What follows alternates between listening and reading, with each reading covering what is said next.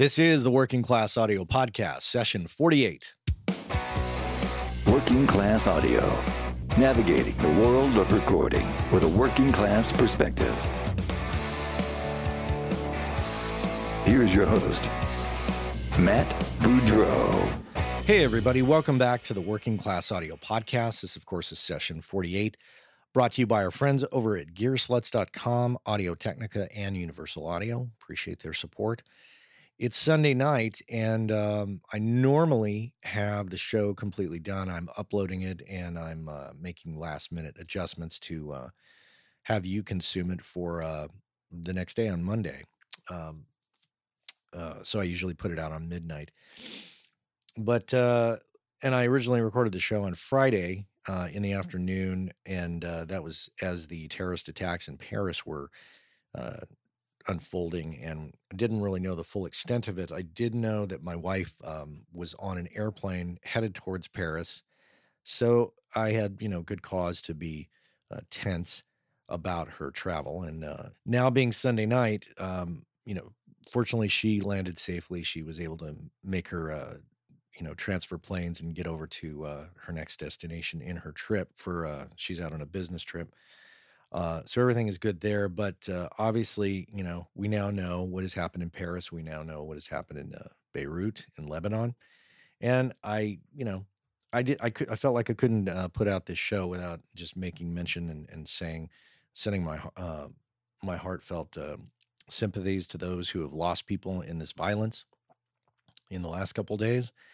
And um, I'm truly sorry to to have to do that. Uh, obviously it's a cowardly thing when it's happened. So, um, and touching in on our music and recording world, uh, hitting home a bit, obviously, um, Nick Alexander, who's the merch manager, merchandise manager for uh, Eagles of Death Metal, lost his life. And so uh, I want to send my sympathies to his family, who I, I, don't know, but obviously our degrees of separation, I'm sure, are uh, very, very small. So, um, yeah, it's awful what has happened. So, um, not much to say there. If you are a WCA listener in e- either of those cities, I hope uh, your families are safe. I hope everything is good with you. And um, yeah, so there it is. I just uh, I just wanted to uh, mention that, and uh, you know, you can't really do a show like this um, each week without uh, thinking about events that affect our world as they're happening. And uh, some events, you know, I don't I don't really get into. Um, you know, try not to get into the uh, the political uh, circus that uh, happens, uh, at least in the United States. But um, this I had to mention, so um, there it is. But um, yeah, yeah. so, in spite of all this, um, on the positive side, I do have a uh, I have a fantastic show for you today. Again, I've got Bill Simpkins on, and uh, you might know Bill from his Audio Engineering Diaries uh, Facebook page that he maintains. Uh, Bill is an engineer up in Bellingham, Washington, runs a studio out of his house, and uh, kind of documents uh, bits of his process as well as tries to put out uh, really useful information for people who are engineers, pros, and beginners alike to to check out. So yeah, Bill Simpkins coming up here on the Working Class Audio podcast. So um, not too much going on in the on the technical side of things. I will um, we will have our um, Nino and I are, are working on our uh, Audio Technica samples, so you can get uh, some idea of how some of these uh, 40 series mics sound. And of course, you know the uh, promotion is going on for uh, those 40 series mics, where you get the um, the M50 headphones for free. So I'm I'm actually heading on over to I'm heading on over to my site, believe it or not. Uh, just to remind you that on the right hand side is the uh, banner for the Audio Technica mics. It's uh, third down there, and uh, clicking on that now, which of course takes you to the um, takes you to the promo page and tells you the whole story. What mics uh, are on that list 40, 33, 47, 50. There's there's several a combination of condenser mics. Uh, there's some ribbon. There's some you know uh, mono mics, some stereo mics. So remember, if you buy one of those before the end of the year, uh, before December 31st, uh, you will get a free pair of ATHM 50X headphones. So make sure you jump on that. And I am headed over to Bird and Egg tomorrow. We're going to try to wrap up some of our uh, recording and uh, get you some samples for you to download and check out and see what you think. Uh, so, yeah, so that's it. Um, I say we uh, just jump on into our interview with Bill Simpkins and uh, talk to you at the end. All right, here we go. Bill Simpkins on the Working Class Audio Podcast. Hey, man, welcome to the podcast. Thank you. So I've been um, I've been checking out your uh, Facebook page. You got a lot of followers. You got a lot of people interested in what you're doing there.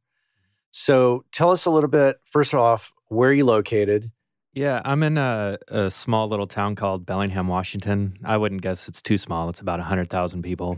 It's Okay. it's about an hour south of Vancouver, BC, Mm-hmm. and about an hour and a half north of Seattle. I'm a hometown boy. I've lived here um, for since 1980, and when I graduated high school, you know, I, the first thing I wanted to do was record my band. So uh, I used all my money and bought um, a couple ADATs, a Mackie, you know, a Tascam, uh, DA, not a DA, the DAT machine Mm. and uh, some DoD compressors and uh, a couple mics and uh, recorded my band. And then my uh, friends started having me record their bands and uh, end up doing uh, a bunch of records like at my parents' house. I uh, kind of got a reputation for recording my friends' bands, and then uh, one of them actually had a friend who owned a recording studio in town, and they were looking for an engineer. So they were like, "You should have Bill work here." He just he had me do uh, a test session, and he had me uh, do a test mix, and then he basically just hired me, and I worked there for oof, maybe ten years, just doing sessions. It was it was kind of a full time job uh, really lucky situation. And then I'd go out and do sessions at other studios here and there, and uh, some consulting work. Uh, ended up doing a you know a bunch of stuff at people's homes. Mhm. You know they they uh, just couldn't get the sounds they wanted, or uh, maybe uh, a church or a venue got this new huge budget for a PA system that didn't know how to spend it. So I'd help them um, with those kind of things, and then also uh, supporting my own music, et cetera, et cetera. And then Mhm. uh, I got a few opportunities to assist on a couple larger projects, and that was uh, a good eye-opening experience to see how things work outside of Bellingham. Yeah, so that was my start. There became a point in the 2000s where I was spending half my time recording really awesome bands and artists that I really wanted to work with. But then the other time was spent doing, you know, just the money making stuff like karaoke sessions and people that weren't really serious in what they were doing. And I remember sitting by behind the board one day going, man, I really don't want to be here right now. You know, I this is not how I envisioned spending my time. So uh, I decided to follow another technical interest, which was computer programming. After I got my degree in uh, mathematics, I became a computer programmer and uh, did that totally full time with no audio for a couple years. And then I realized I really needed that creative side. So I decided that I was going to get back in audio, but only take projects that I absolutely wanted to do, no compromises. So uh, it is a really good relationship for me having this really technical programming job and then having this creative job because the creative job keeps me really happy and fulfilled in life. And the technical job gets my technical stuff out of the way, but also lets me be flexible in who I choose to work with. Mm-hmm. It's been nice. Well, tell me, uh, what's the name of the studio there? Uh, it's Alpenglow Sound. Yeah. And is it sep- uh, it, a building you rent? Is it in your home? It's in uh, the downstairs of my home. Yeah. Right Okay. now, it's currently taking three rooms, and I'm thinking of making a fourth larger room into kind of a piano uh, tracking area. Yeah. Is this a home you rent or a home you own? I own it. Very good. Mm.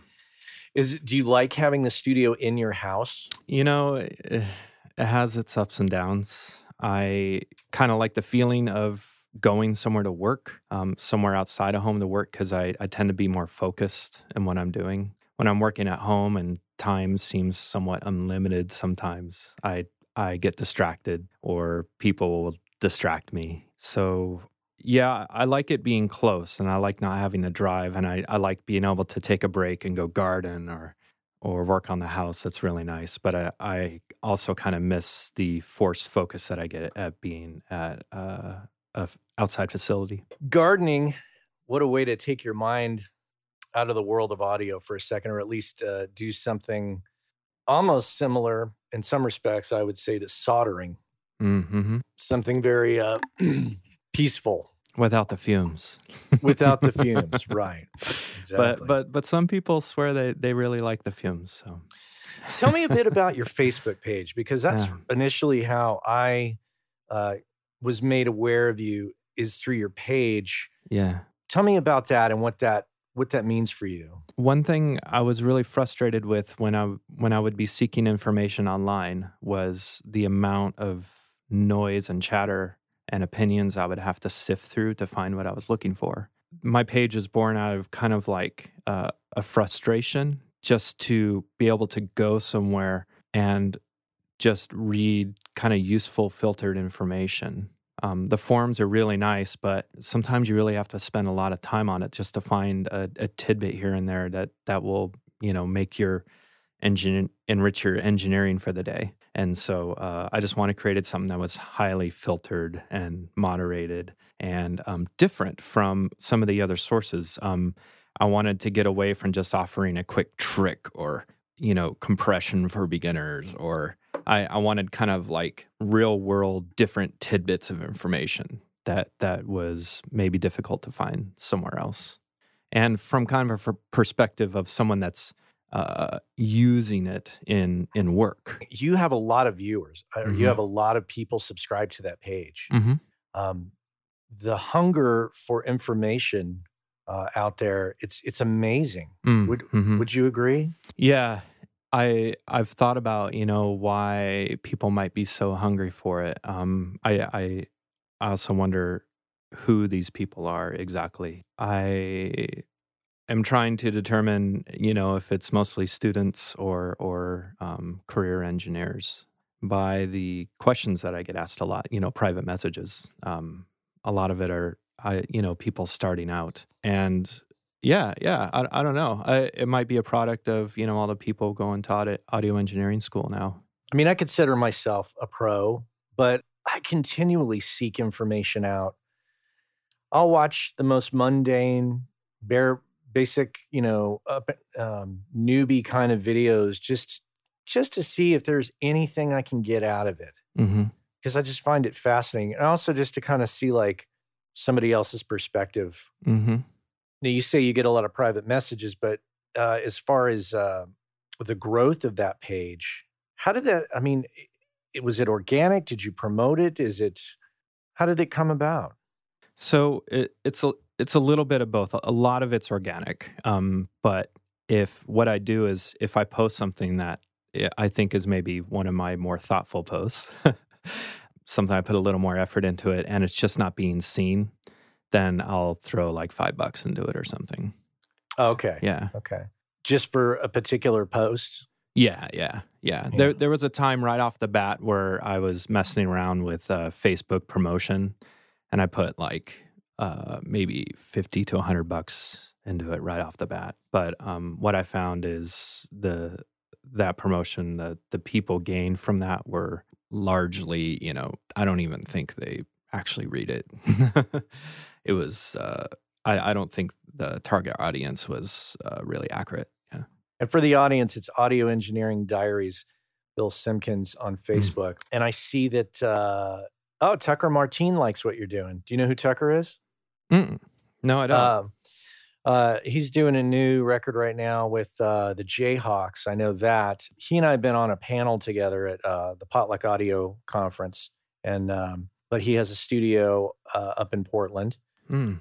That's telling that what you're doing is obviously either people, other engineers believe in what you're doing and feel the information is valid, and they want to get something good out of it the fact that Tucker's following you is, uh, I hope Tucker doesn't mind me bringing him up here, but the fact that he's following you gives me an indication of that it's not just students. Yeah, that, that's great. That's great. You, you know what's interesting about what you just said? The first band I ever recorded, that wasn't one of my own projects. Uh, they were called the Jayhawkers, and they were from Portland in 1993, and I recorded them in my parents' kitchen.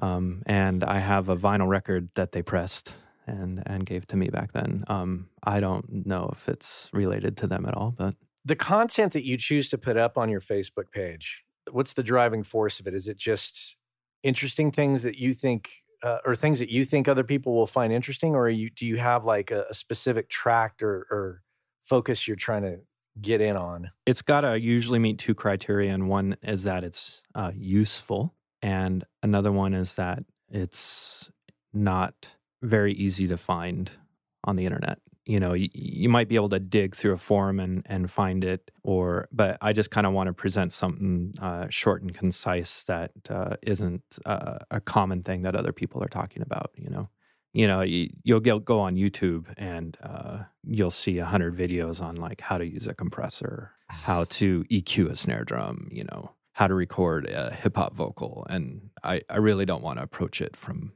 that angle as I'm working and I do something that's really working for me and it's not too complicated, I'll I'll think if it will be useful to anybody else and I'll, I'll post it. Yeah. And I'll sometimes I'll go I'll go 2 weeks without a post just because there's nothing that I feel is is uh, different enough or or useful enough to to share. Are you doing it for the thrill of doing it?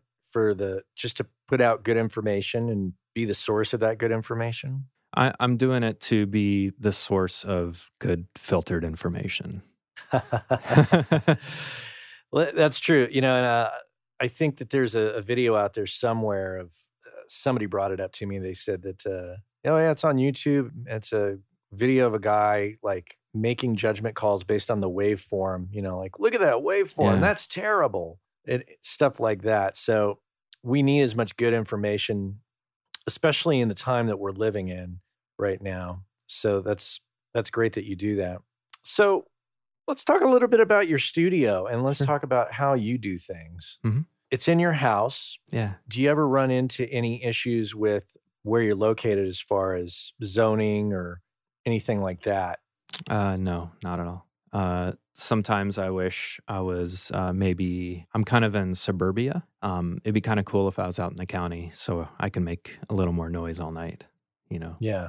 Is your uh, is your studio uh, a build out in a built out in a way that double walls or anything like that, or did is it just separated by regular walls? It's kind of a little bit of both. Uh, when I built the mix room, it was just uh, framing. It was like a storage room in the house, and what I did was I put like rock wool, so it's fairly soundproof and it actually is really good at you know absorbing a lot of the bass frequencies because it's not a real big room maybe 12 by 13 and that's just a little kind of mixing room. So yeah it was kind of custom built for having sound in it and then the next room over which is like the tracking room uh, i built for doing overdubs mainly because my main business is you know mixing people's records and a lot of times if the artist is local i might ask them to come in and say, hey, you know, your record would really benefit if you redo the vocal on this track, or these guitars are kind of out of tune. Can you come in and retrack some guitars?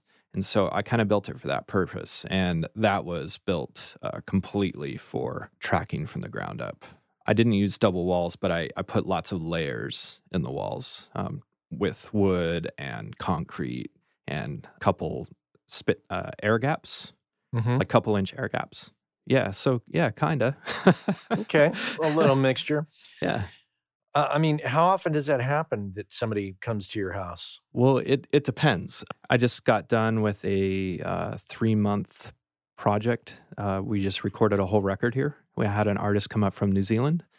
We spent three months tracking his his record, and then uh, he finished up it's lately it's been about twice a week someone comes in and and we'll do some overdubs redo some guitars something like that. Yeah. So how does that happen as far as walk me through that? Like the New Zealand uh yeah artist. Like how did that record come about? I had a contest on on the AE Diaries blog uh, a couple years back. People submitted their songs, and I just picked my favorite song and give them a free mix of their song of their home recording.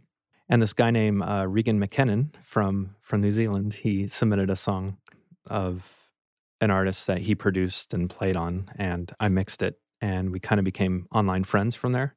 At a later date, he hired me to mix one of his other tunes, and then we became like pretty good friends online. We'd share things, and I'd follow his music, and I was just really, really digging his music.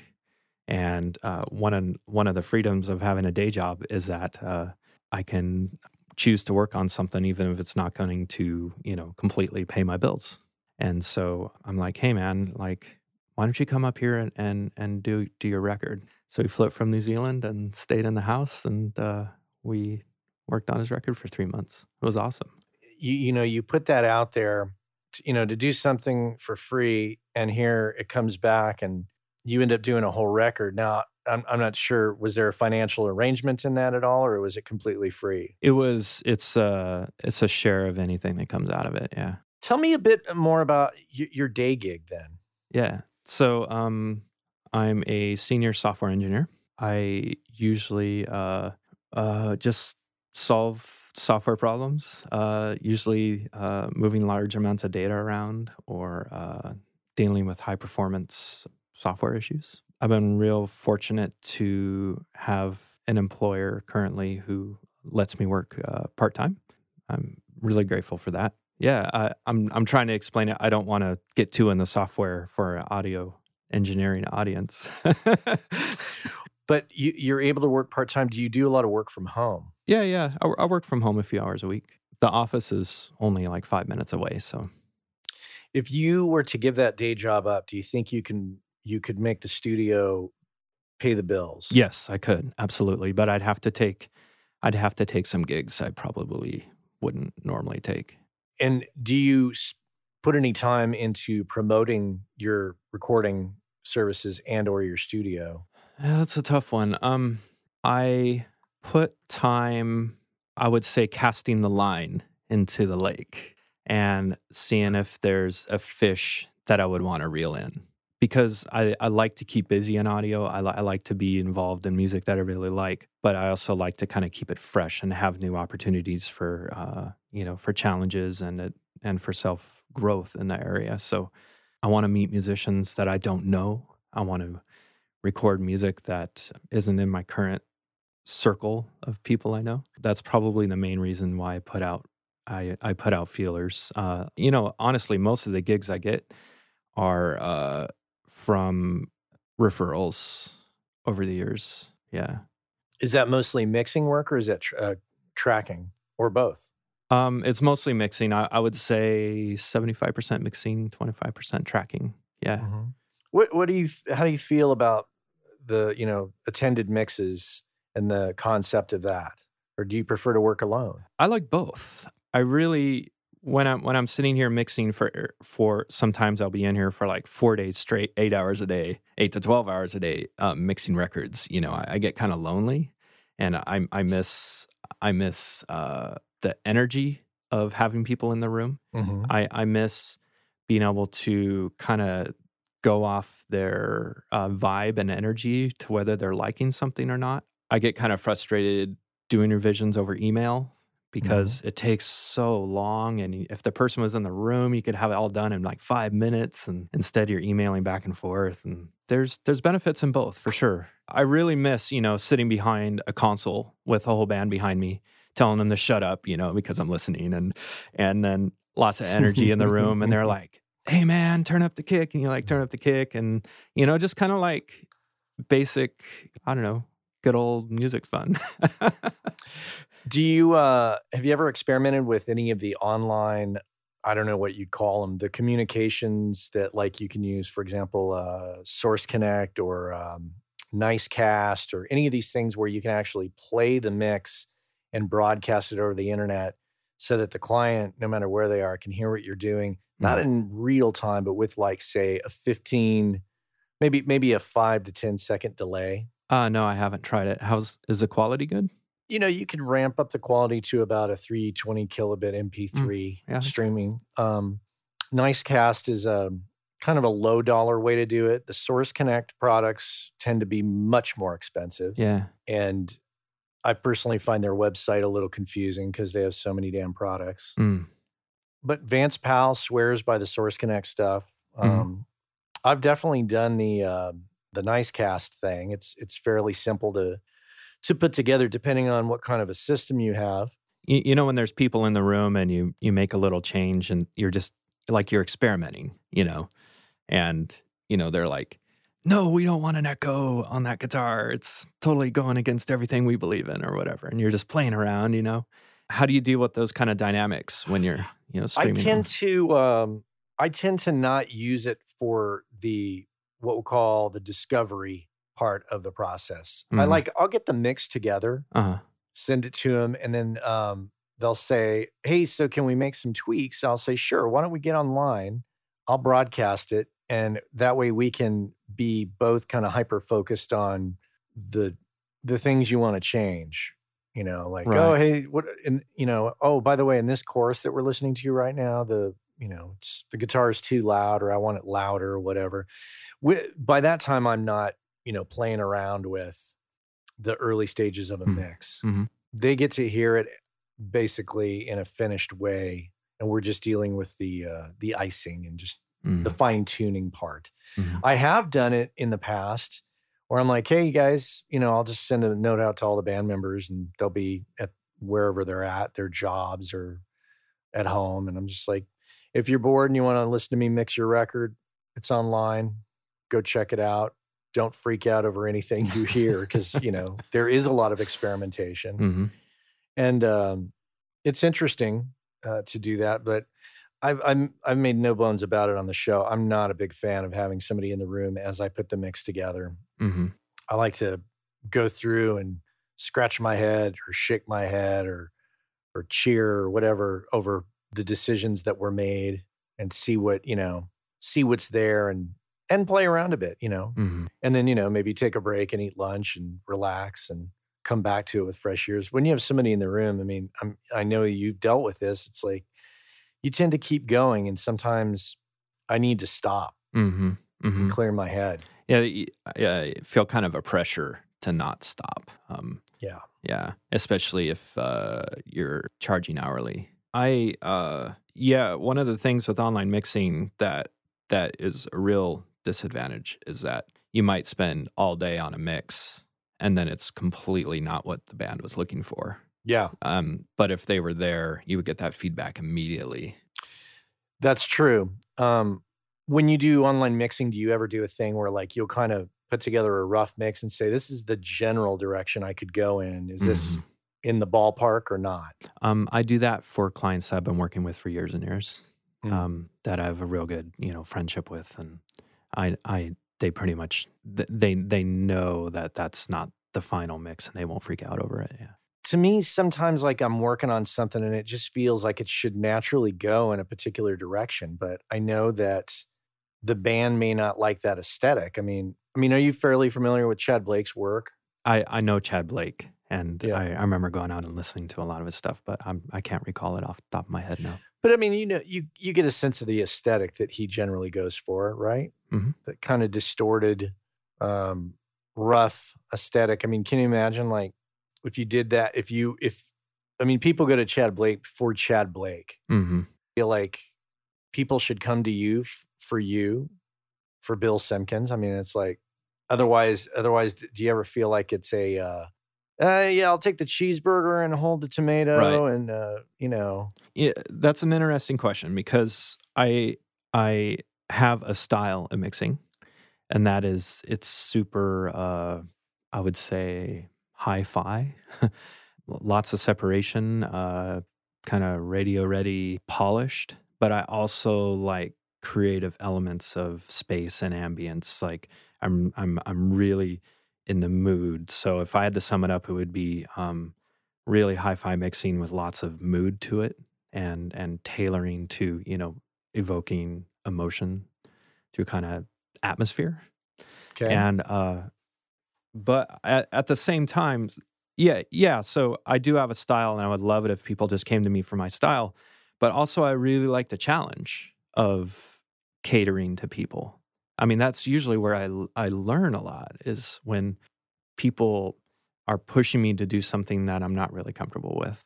And uh, so at you know, I've I've had those instances, you know, like like I was mentioning earlier, I'll work on a mix for 8 hours, I'll send it to them and they'll be like the list of comments is so long. I'll I'll uh I'll think, you know, like why am I even doing this? You know, like you got the wrong guy. And th- those are my first thoughts. But I'll I'll just let it sit. I'll I'll I'll I'll let it sit for a few hours. I'll I'll go think about it, and I'll be like, you know what, they're they might be right. You know, this how how they want this song mixed. The song will actually be better if if we if we incorporate uh, these things that they want.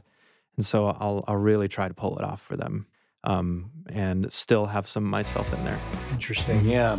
Hey, I hope you're enjoying the interview here with Bill Simpkins on the Working Class Audio Podcast. I'm just interrupting the interview for a minute just to uh, remind you that uh, uh, Universal Audio does have uh, a promo going on for the Apollo Twin.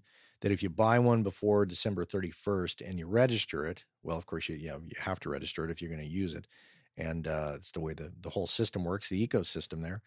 You register it and you automatically get some free plugins which is cool. So depending on if you buy a solo or a duo, that will determine the amount of uh, plugins you get. But uh, clicking on that banner on the right hand side of the working class audio page will take you to uh, take you to the page, uh, the UA page that tells you about the whole thing and explains it. And uh, you know, I've mentioned it on past shows. You don't have to worry about coupons or redemption codes. That's totally unnecessary. You just you buy it, you register it. Those plugins are added to your account now, of course, if you already have those plugins, uh, that's no problem because what they'll do is, is they'll uh, give you a um, a coupon that will um, let's see, what does that say here? Oh yeah, if you already own any of those plugins, it says no problem. You just purchase and register the new Apollo Twin or Solo Duo, and you'll receive a single use coupon of equal value to the plugins you already own. So that's kind of you know you can't argue with that. It's free and uh, it's a low hassle no hassle really uh, way to register and uh, get those free plugins. So I like free. Yeah, free's good. Okay, let's get back here to uh, our interview with Bill Simpkins here on the Working Class Audio Podcast. When I say the term mix momentum, mm-hmm. um, what I refer to is just sometimes, you know, I'll be working on a mix and we you know i get deep into the mix and i send it off and the band's like yeah it sounds great but then they start to get bogged down in the minutia of you know like little like well the delay time on the guitar can we can we have it changed just like you know a you know a tenth of a second kind of a thing and and then everybody starts to chime in and it and it gets that deep mm-hmm. and that's when i tend to be like guys come on it's it's emotion it's it's excitement you know mm-hmm. and you're like really getting bogged down in some details that i'm not going to say that they're not important but it's like there's a point at which i feel like bands just need to get out of their own way and need to let the let the process take its course and not try to control every single element uh, to the nth degree and and when they don't do that, I feel like I start to lose a little bit of the momentum and excitement that I initially had because now it's like, okay, uh, now we're like, you know, nudging splits, you know, split second part here and, you know, changing delay times to like in subtle ways that I don't know. It's that, it's that balance. I, I, I there's a, there's a camp of engineers I feel that are super into the minutia, and then there's a, a camp of engineers that are kind of like, let's you know, let's get it out there and and get it done. And the detail, the level of detail addressed between these two camps can vary greatly. Mm-hmm. Does the momentum ever just get sabotaged for you with heavy duty notes? Um, or are you a detail guy that just really loves to dig into the to the to the detail to the to the minutia? And I don't say minutia in a bad way. Uh, I I try to um, determine the uh, maybe the what they're really looking for. I, I, I have an artist that I work with, uh, Atopus. Uh, he's a new age electronica guy, and the mix notes he gives me are are huge and detailed. But I've been working with him for so long, I I know there's like a definite method behind um, his attention to detail. I mean, like literally, it'll be like pan this flute one degree to the right, pan this drum, you know, like really uh, detailed stuff. And in the end, it always turns out really great. You know, so um, I, I I trust his detail.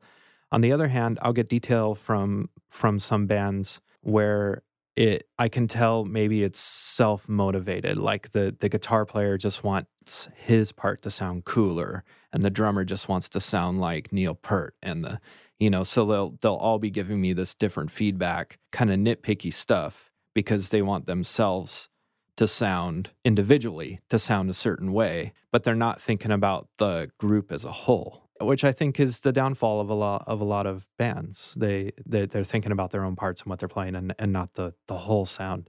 And so when i kind of catch on to that vibe um, i'll i'll actually pull them in and say hey guys like like most i'll just be really honest. I'll, I'll be i'll say hey guys most people don't care about this little teeny thing that you're suggesting. They don't they won't care about your 64 note arpeggio. They won't care about your double flam backwards left-handed whatever.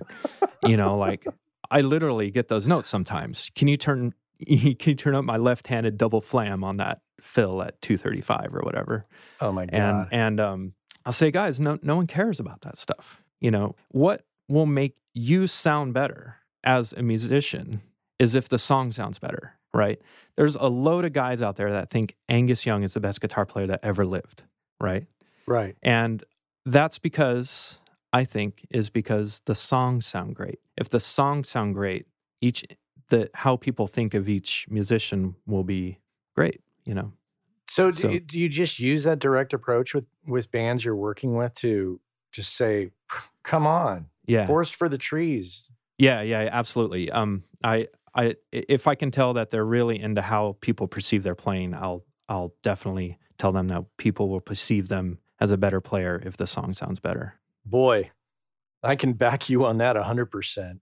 It's interesting that you say that because, you know, one of the reasons why I was late in in getting on Skype with you today was I was talking with my brother about um, videos about making some YouTube videos for working class audio and and he's he's done some like corporate videos for people. He's done some stuff for like you know, um, like local businesses and and and stuff in the Washington D.C. area. And we were talking about the the process, and and um, he was like, "Well, I would recommend you know just for what you're doing, you know, you get this particular camera, this this particular Nikon camera."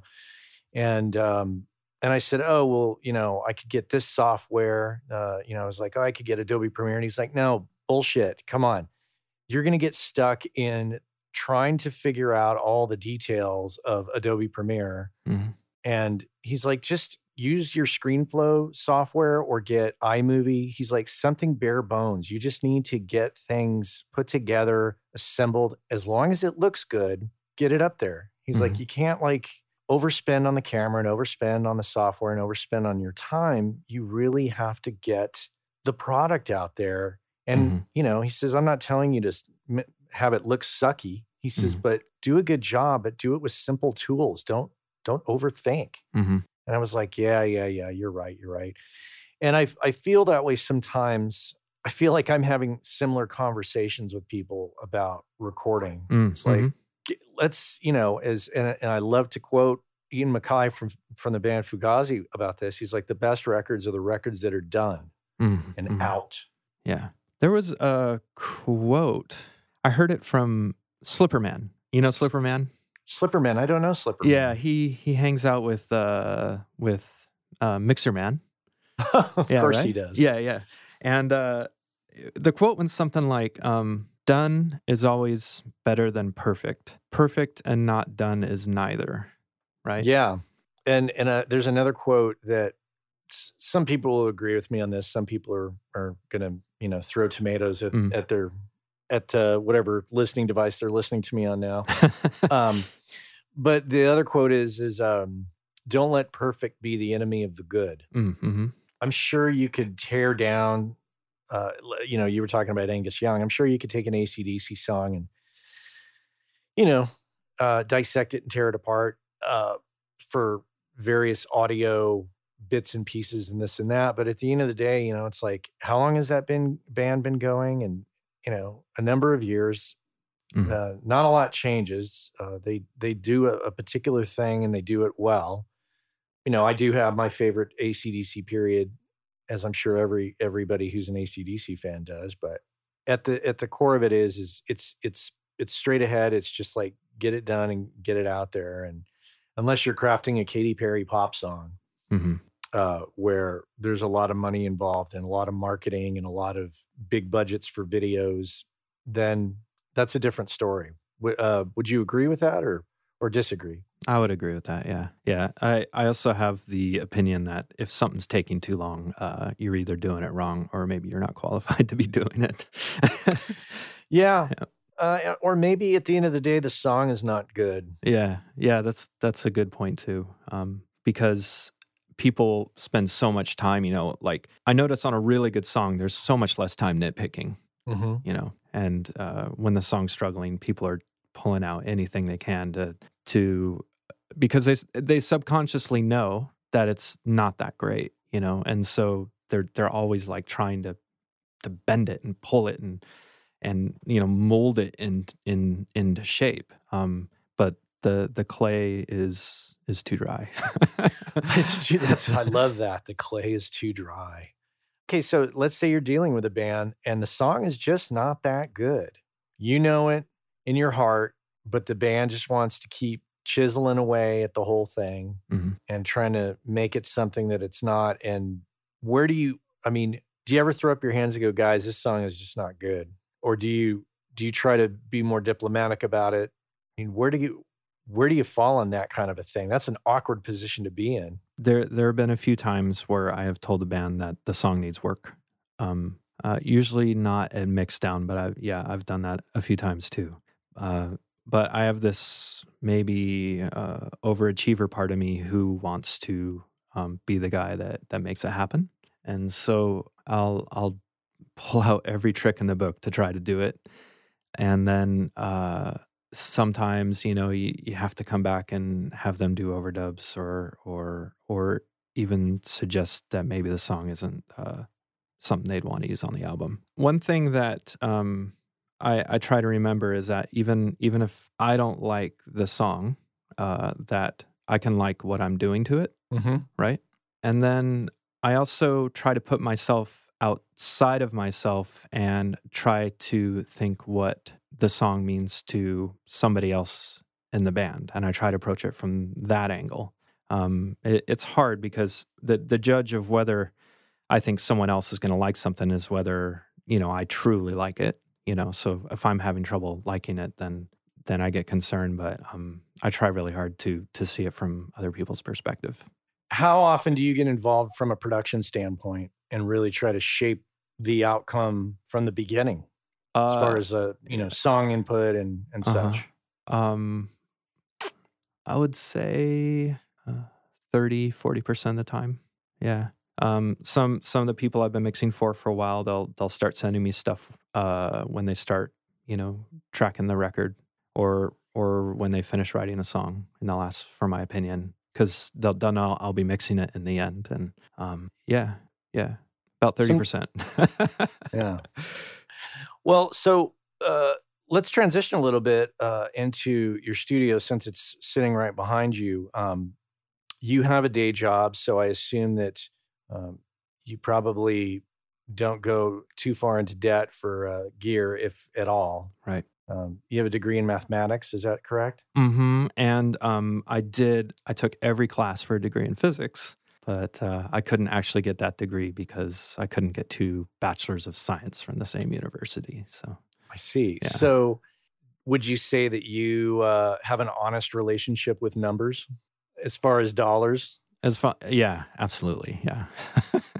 So, I, I, I, don't, I don't have any any debt for my gear, um, um, but I, I do catch myself every once in a while lusting after something that I really don't need.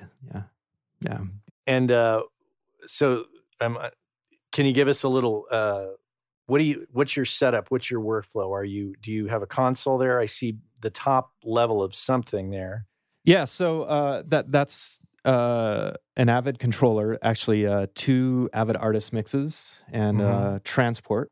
My workflow is uh, I mix kind of in the box, but it all goes out through uh, a summing amp, the Tube Tech, and then um, a lot of my heavy duty processing is hardware. Um, and basically, I'll um, only go to the hardware if a plugin isn't doing it for me, which happens a lot. And uh, so I'll uh, yeah, I'll I'll I'll be chugging along, mixing in the box. Uh, uh, compressor on the vocal in the box isn't doing it for me. I'll route out to the hardware. I'll get it going. You know, uh, when I run out of hardware inserts or run out of gear, I'll print all those tracks and. Uh, yeah, and, and that way a recall is really not an issue. The only things I have to recall are like the the bus compressor, bus EQ, um, and uh, some of the outboard effects like the reverbs and the delays and stuff. What's I see what appears to be a Rupert Neve Designs piece back there. Yeah. Yeah, that's the Rupert Neve 5014. And that actually comes in right after the summing amp. And I use that for um, uh, calibrating the left and right signals. Uh, what what is that product? It's a stereo field editor.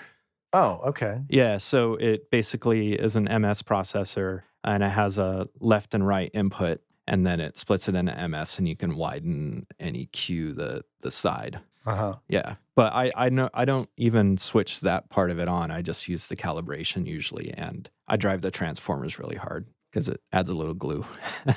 Hmm. Yeah. And I see a Coleman. Uh, is that a Coleman speaker switcher? yeah, yeah, yeah. My favorite thing about it is the really clunky buttons. It's like clunk clunk. Yeah. Simple That's- pleasures. Do you feel that equipment in a studio can can be a distraction to the point of uh, to an artist to the point where it influences them negatively or positively? um, are you asking whether an artist thinks they need to have certain gear to sound good? Yes, like you know, a stu- uh, artist walking into the studio going, "Ooh, we should use that." Yeah. Well, I'll I'll um, ask them why, because um, some some artists actually do have a very good reason. You know, they'll be because they'll say because the Pultec has a good uh, mid attenuation, and I think there's a little too much mud in the vocal. You know, I've actually had people say stuff like that. So, or they might say something that I don't agree with, which is like, we want our stuff to sound vintage and tubey. You know, um, so I'll I'll you know if if they're doing it for valid reasons i'll i'll take the input if not i'll uh i'll um explain to them what they're actually you know looking for like what you envision a classic sounding record uh do you have any examples of this uh um and then i'll explain to them that that's not always the case to get those sounds i mean i have some solid state gear that sounds more tubey and warm than the tube gear and in fact i think a lot of the the tube gear is actually quite bright, you know, in a lot of cases. So um, I've actually, in a few instances, run them through some solid state gear and and showed them how much warmer it actually sounded than the the tube piece. How do you structure your your your rates with people with the influence of a day job?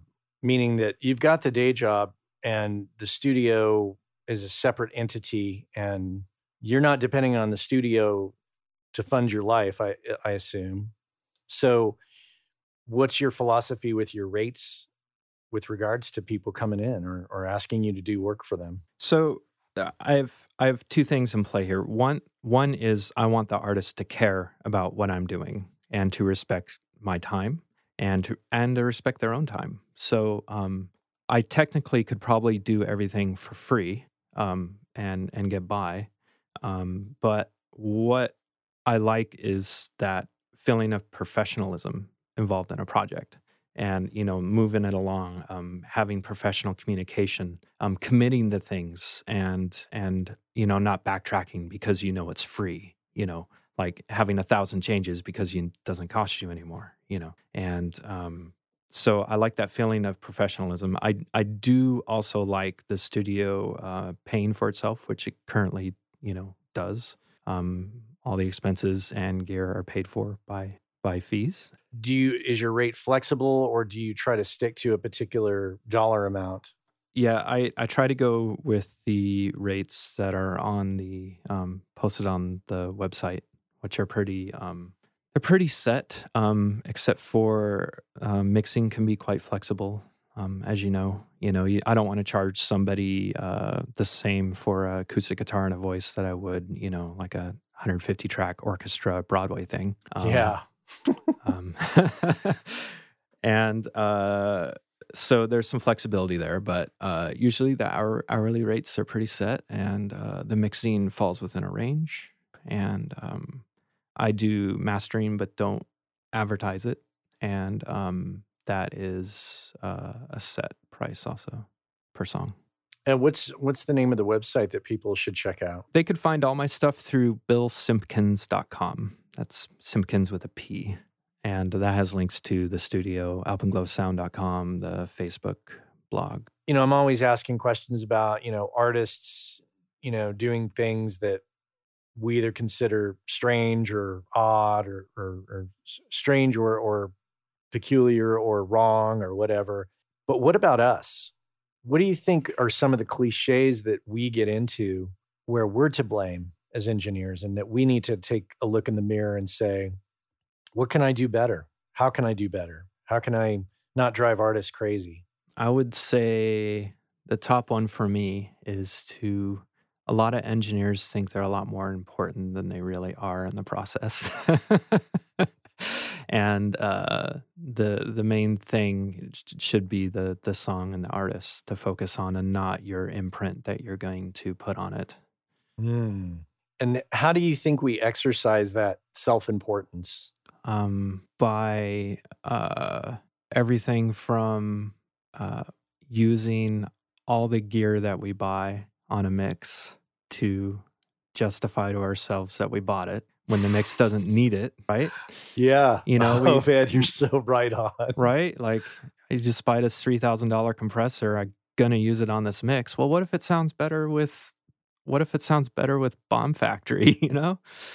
Yeah. You know, and and that's where that's where, you know, you really gotta take yourself out of it and and just be kind of a, a servant you know um, another thing that engineers do is and less and less these days is uh, uh, just kind of uh, pretend that they're in charge or be in charge you know um, being really uh, you know like it's always done this way and this is how we do it and uh, deal with it I, I, think you've probably met those engineers. You just kind of a holes, right? Mm-hmm. And um, I, I think that's less and less, but uh, that's I think uh, a lot of people still may have that uh, image of audio engineers because they might have had a few experiences with that guy, you know, the the know it all. Yeah, huh. and, and and then uh, another thing is that um, a lot of engineers don't give musicians credit. Like even if they don't have the technical knowledge, they still have the gift, so to say, of artistic feel and creativity. And if they're not feeling something, if they're not vibing on it, that's like, it's not an insult to you. It's an opportunity to um, tap into their creativity and trans- help translate that for them. I mean, you're kind of, in a sense, a, a translator. They have this vision in their head, and you're helping them kind of through that, you know you're you're like night vision goggles and helping them you know get get down the the trail in the in the dark you know? You're the liaison to to the medium. Yeah. Essentially. Yeah. Yeah and, and speaking of that like um that i have very old fashioned opinions on mastering. Oh please, please share actually. Yeah yeah yeah.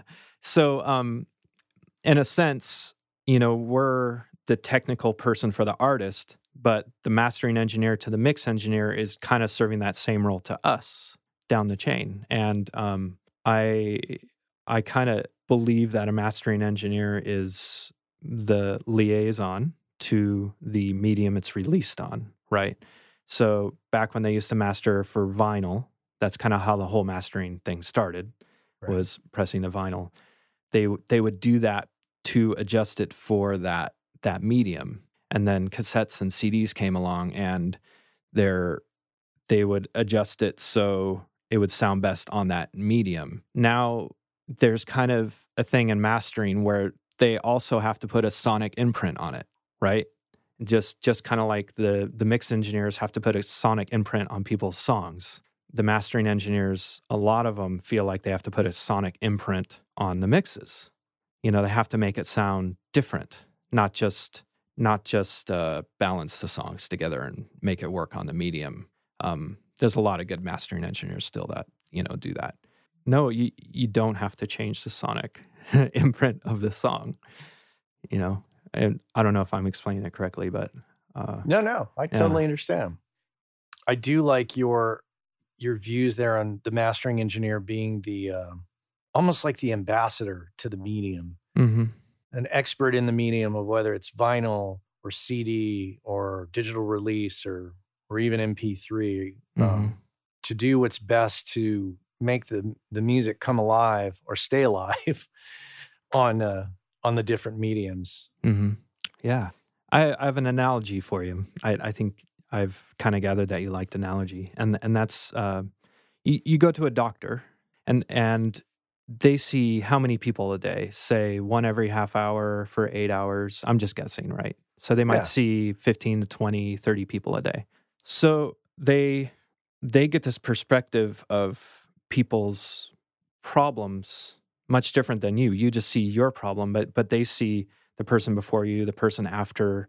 Um, if if you say you have a cold, they might have saw ten other people that day with the same cold, right? If if your foot hurts, they've seen so many people with peop- with bad feet. You know, they they they have a much different perspective of how to fix it. And and with mixing or mastering, you also had the perspective of working on tons of different artists and so you can see how it all fits into the the bigger picture and that might not be a perspective that the artist you're working with has and um uh so when in that respect you might actually be able to help bring out what the artist actually is looking for and they don't Mhm. know how to explain or they don't know how to best get there um so we're kind of the i don't know mastering especially to me it kind of reminds me of doctors you know they they they see a lot of people they they usually do like a record a day so they're not just focused on your thing you know?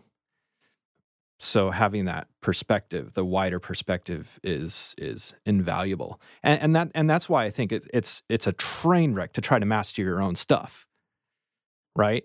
Because you've Mhm. been listening to this mix forever you, you've been working on your album forever versus this this person in a studio that that did it eight times this week to different people you know you, it's an invaluable perspective that they have and and that's why people shouldn't master their own records. I wanted to ask you do you feel like your education and your experience with mathematics or did you say physics? Uh, math and physics yeah. Math and physics. Yeah. has do you, does your education with uh, math and physics does it uh, impact or in a positive or negative way your recording world Uh, I, I wouldn't say the math and physics so much, other than every once in a while I'll have uh, maybe a audio issue that I might be able to understand. Um, you know, uh, like acoustically, um, or or technically, I might have a technical understand standing of it that will solve it. But mostly, the thing that has helped most in audio has been the the software development, and the reason that's been helpful is because um, the methods that teams of software developers use to get projects done.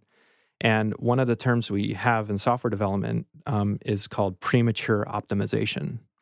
That is, you don't want to take code, this little bit of code that you just started writing for this huge, large project, and like sit there and tweak it and tweak it, make it run real fast and efficient. right? You want to get the whole thing kind of working. And then and then at the end, then you start dialing in the details.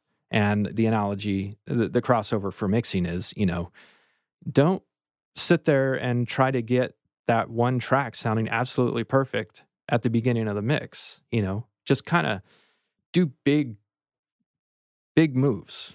You know, do big brush strokes. Use the big, large paintbrush, like Bob Ross. You know, like you know he'll he'll start and get the thing and then he'll put a giant black thing across the whole canvas and you'll be like what is that? And he's like here's a big tree and you're like why'd you cover up that mountain? And and um and and then at the end you get in with your fine little paintbrush and and you do the leaves. Um and and i i found that the optimization that goes on early on is usually largely thrown out anyways right? So you're kind of wasting a lot of time and the artist doesn't generally notice that stuff, you know, and they want to change it anyways. You you spend two hours on the on the vocal and they're like, I hate the vocal. right? You know, get it in there, get it sounding good, and then and then work on the detail at the very end. I love that. That is that is awesome. Rough it in and then then go come back in another pass and get a lot of the detail. Yeah, yeah, and, and, and it's funny because when it, when I first started out, I would I would watch other engineers. There's there's this one guy I watched, and he was he just seemed so sloppy to me. I was this young kid. I was all detail oriented. I was all into like getting things perfect and scientific and exact. And he's just like kind of like not even grabbing the faders. He's like just kind of pushing them with his hand, and he's just like slopping stuff around real quick. And big, huge EQ moves and just like plugging like a compressor and like hit one dial and sliding over, just like all crazy. And it looks so sloppy and careless to me. But little did I know years later that that's kind of the way to do it. It, it was very wise and and uh, skillful of him to do it that way because he he's getting the whole vibe in and not paying that much attention to the stuff that just doesn't isn't going to be there in the end. You know, so I, I look back on that and really appreciate it. Wow. Yeah. I, le- I think that's a great approach because I, I definitely know I can like get hung up in a particular area for a bit too long and think, okay, I got to get going here. I got to like, I got to mix the rest of this. Mm-hmm. Not everything's going to hinge on the kick and the snare sound right now. Right, right. And you know, like the the every sound is related, right? So what one of the biggest things I ever learned in audio mixing is never mix with the solo button on. You know, like uh, always dial in sounds in the whole mix. Uh, I do solo to to sometimes identify something or to troubleshoot an issue, but no one ever hears that soloed, ever. And and the sound of that guitar with the high pass filter at 200 with no bottom end the, the, the sound of that in the mix is the sound of the guitar mixed with the bass. That is the sound of the guitar right? You don't hear it by itself, all skinny and wimpy, right? Mm-hmm. You know, the the day I figured that out was like it was it was a big big jump. It's it's the mix as a whole. Things sound as they do summed all together. You know, if you get something sounding perfect by itself and then you add in other elements, the sound of that is actually the the combination of the two, and and that's kind of where you know uh, it's a very simple concept, but th- that's kind of where the the the physics applies. You take two waveforms and you add them together at any time, and the result is the amplitude, uh, the sum of the amplitudes of the two waveforms, right? Mm-hmm. You know, so if you have acoustic guitar that sounds absolutely perfect with absolutely perfect bottom end, you add in that bass, you now have an acoustic guitar with absolutely too much bottom end. and I, I, tried for so long, like especially at the beginning, I, I was on a mission to like re- record and mix without using any EQ at all. And it was actually, I was trying to be more natural and organic by doing it that way. But it was actually, that is less natural and organic. Yeah. Right? Because if you want a true sound of acoustic guitar in the mix, you got to cut that stuff out. Yeah. And, and I'm curious, like, in your journey of learning, what's been a constant source of inspiration for you in terms of new ideas and staying fresh and and whether it's you know is it youtube videos? Is it books? Is it all the above? Like i would say it's the feelings i get from good songs right? Like i remember um like and this and this is why i i like certain producers is mainly because of the moods. You know we i think we talked on email about martin birch once. Oh yeah. Yeah an incredible producer. And um and uh, the if you go back and listen to his albums it's there's like a mood to each record like a definite mood. Even even in the sonic quality there's a definite mood to it. You listen to say uh Powerslave from from iron maiden you know listen to those toms. The the the toms on those feels are, are like the most unique toms i've probably ever heard. They're like this hollow kind of like you know? Like it's so it's so crazy but it totally adds to the mood. I mean it fits perfectly with the lyrics with the stories they're telling. You know it's it's a whole package. It's it's like a movie. You're telling a story and you're setting the mood. Like each instrument is like an actor you know and you want to pick the right actors for for the film. Else it just doesn't work right? So um, what inspires me is hearing people that have actually pulled off that elusive mood or or that that they call it sometimes that uh, the invisible note or the um, I don't know if you ever heard that, but it, it's kind of like the the the extra thing that everything adds up and creates. Um, I, I remember the first time I heard uh, M82, oh no, M83, sorry. and um, I was probably thinking of a piece of gear or something. I'm not familiar with what M83. What, what M83, they're they're kind of a a pop, uh, kind of a atmospheric um, pop band, mm-hmm. and uh, they. I remember the first time I heard that they just had like mood oozing out of the records and and that's what pulled me in. And uh, it it can be any style of music. I just like that that mood that takes me out of where I'm at, right? And that's what inspires me. Um, so anything that I can technically do to help, you know, achieve that, you know, for the artist, I, I assume the artist wants their songs to create moods for people, right? Um, I'll I'll, I'll do. uh, and there's there's there's some old tricks you know, um, you know that that you can kind of y- y- you can go back and listen to records and try to glean what they were doing in the production to create that mood. You know, I'm reading that book by Ken uh, Ken Caillat. Ken he he produced uh, Fleetwood Mac Rumors. I'm mm. I'm reading his book called Making Rumors, and they were talking about how when they were doing the song Dreams, they wanted a real hypnotic feel to it. So they actually they I think it's the only song, maybe not, but it, it's one of the only songs on the record where they had the drummer play to a click, and it was a for a very specific reason to create a hypnotic mood. Now everyone just plays to a click to sound like everybody else, right? Mm-hmm. But um, then it was it was for a very dedicated reason. We want this to put people in a trance, and but that even wasn't enough. They played the song to a click, that that might be the first time there was a drum loop because what he did was he took 20 feet he took 20 feet of tape and cut it out taped the ends together into a giant loop and ran it around a few mic stands and that drum part was created from a tape loop to be hypnotic.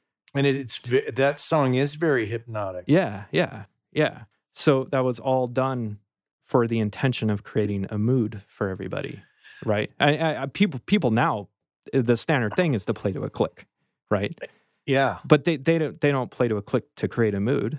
They right.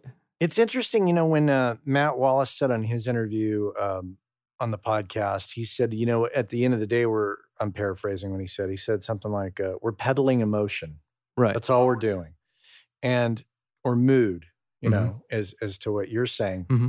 Too many times I feel, and then you know, I I it's not just the band it's you know the engineer is is is responsible as well therefore i'm you know taking responsibility. But many times in the past i felt like i've been involved with records where it's just like okay we show up we set up get our sounds okay roll through it do your thing and we never stop. I think we put more emphasis on just like setting up and getting sounds whereas to do it well you need to really choose your studio or your space where you're going to record so it enhances the mood and the vibe of what's going on. And I know I'm getting hippy dippy here, but no, not at all. Really, I mean, you know, you can definitely get somebody to have a mood or a vibe or a record to have a mood or a vibe if you set them up for success in that way by you know saying hey i think you know based on what you're trying to do we should pick this studio and set Mhm. up in this way you know maybe we need to light the incense and the candles or Mhm. maybe we need to turn the lights all the way on hmm And, and that that is just as important to a job as the technical chops. yeah Yeah, e- even maybe even more important. because if you do that and, and they're in the mood then as long as you're capturing it you know even if you didn't even even if you just had some mic pre's with no eq and no compression and you captured everything with plenty of headroom you'd probably have a good chance of having captured it well Yeah, yeah, yeah. And and that's where uh, you know you know what's funny is yeah I get into stupid uh, gear debates on Gearslutz, and uh, and that's actually why I do push quality gear on people. You know, is because so you don't have to worry about that stuff. You know, if you have a 1073 and a U87, in that moment when it really matters, when people are in the mood to do it, when their voice is good, you know you can slap that in front of them and it will work, right? You Mhm. take you, you might take less inexpensive gear or or cheap gear or rely on plugins or whatever, but you don't, you know, like you you're not confident it's actually going to work out. You know, you, you, when you take good quality reliable gear, you can a depend on the gear, and then b you're kind of pretty sure it's going to sound pretty good pretty fast. Mm-hmm. Yeah. I, I I really subscribe to to Matt Wallace's theory that you can have, and I want to clarify. I don't Uh. want to say piss poor gear because I think you know you have to have gear that's in good working order. Because if you've Mhm. got like something where they're doing the take and you move the fader or turn the knob just to make a slight adjustment, and it goes, and uh, you know, immediately they're out of the mood. But I think if you have good working gear that does its does the basic job, I feel that, as Matt Wallace said, um, it's better to have a, a good performance. It, you know, worry more about the performance and and and the player than the gear that you're capturing it on within reason. I'm not saying that you know pull out Right. the GE cassette recorder and go, okay, let's get Right. that vocal. But you know, Right. And I, I completely agree with that statement. And that's why that's why I do believe in good gear, is because it is about their performance. And and the last thing I want to do is worry if something it, it's be futzing around with stuff because I'm familiar with a lot of cheap gear and, and some of it is actually really good and I use it all the time. You know, like the DBX 160X is a great example of inexpensive gear. SM57, of course, right? But I I do know that um, a lot of people buy, like, say, a Rode NT2A because they can't afford a U87. But I've put that NT2A in front of so many people, and it's so sibilant. You can't use it. It uh, about a quarter of the time it'll work on acoustic guitar. You know, it's just really difficult to work with. And when that happens, people that affects the performance mm-hmm. right? And it affects everyone else playing on top of that part. It's like this exponential kind of degradation of the production, right? Versus a U87 isn't going to sound great on everything, but experience from lots of engineers and and our you know using it ourselves shows it that it works most of the time, right? Well, and that's that's an interesting argument. Uh, you know, for good gear, for Yeah. expensive gear, is that hey, you don't want to if you want to concentrate on the performance, get really great gear, and you won't have to sweat it. Right. Yeah. see that as the other the other the other side of that argument. Yeah, and, and, then you know if it sounds like crap, then then you are the problem. or yeah, or maybe the song sucks. yeah, right. So, well, I think we're about out of time, Oh, and, yeah. and this has been really, really great, Bill. I, I'm glad we got to talk, and uh, I really, really like what you're doing on your Facebook page there. And uh, so, if anybody is has not signed up to like it, go to Bill Simpkins. Uh, look at Bill Simpkins. Uh, sorry, it's Audio Diary right now. It's, yeah, uh, it's facebook.com uh, slash AE Diaries. AE Diaries. There, Yeah. there it is. Okay. Yeah. The Audio Engineering Audio Engineering Diaries. Bill Simpkins. Yeah, Personal mhm. blog. Yeah. So, yeah, man, this has been great. Uh, well, th- thank you very much. And I really appreciate appreciate what you're doing. It's my favorite podcast to listen to. Oh, and thank you. follow the most useful and practical information. And uh, yeah, I really value it. All right, Well, man. all uh. Take care and You too. thanks again. Talk to you later. Take care. All right, Bill Simpkins on the Working Class Audio podcast. I hope you enjoyed that. We, of course, rambled on for a little bit longer, but uh, we have to cut things short and edit them down so you can uh, get it in a nice condensed format there. So uh, that's it. We're out of time today. Just want to make sure that you know that this music right here, that's Cliff Truesdell. And uh, the voiceover in the beginning, that's Chuck Smith. And of course, Cole Williams helps out with some social media support and audio support. And uh, Audio Technica, Universal Audio, Gearslutz.com. They're a big help as well. And I want to thank you for listening. Appreciate it. Take care.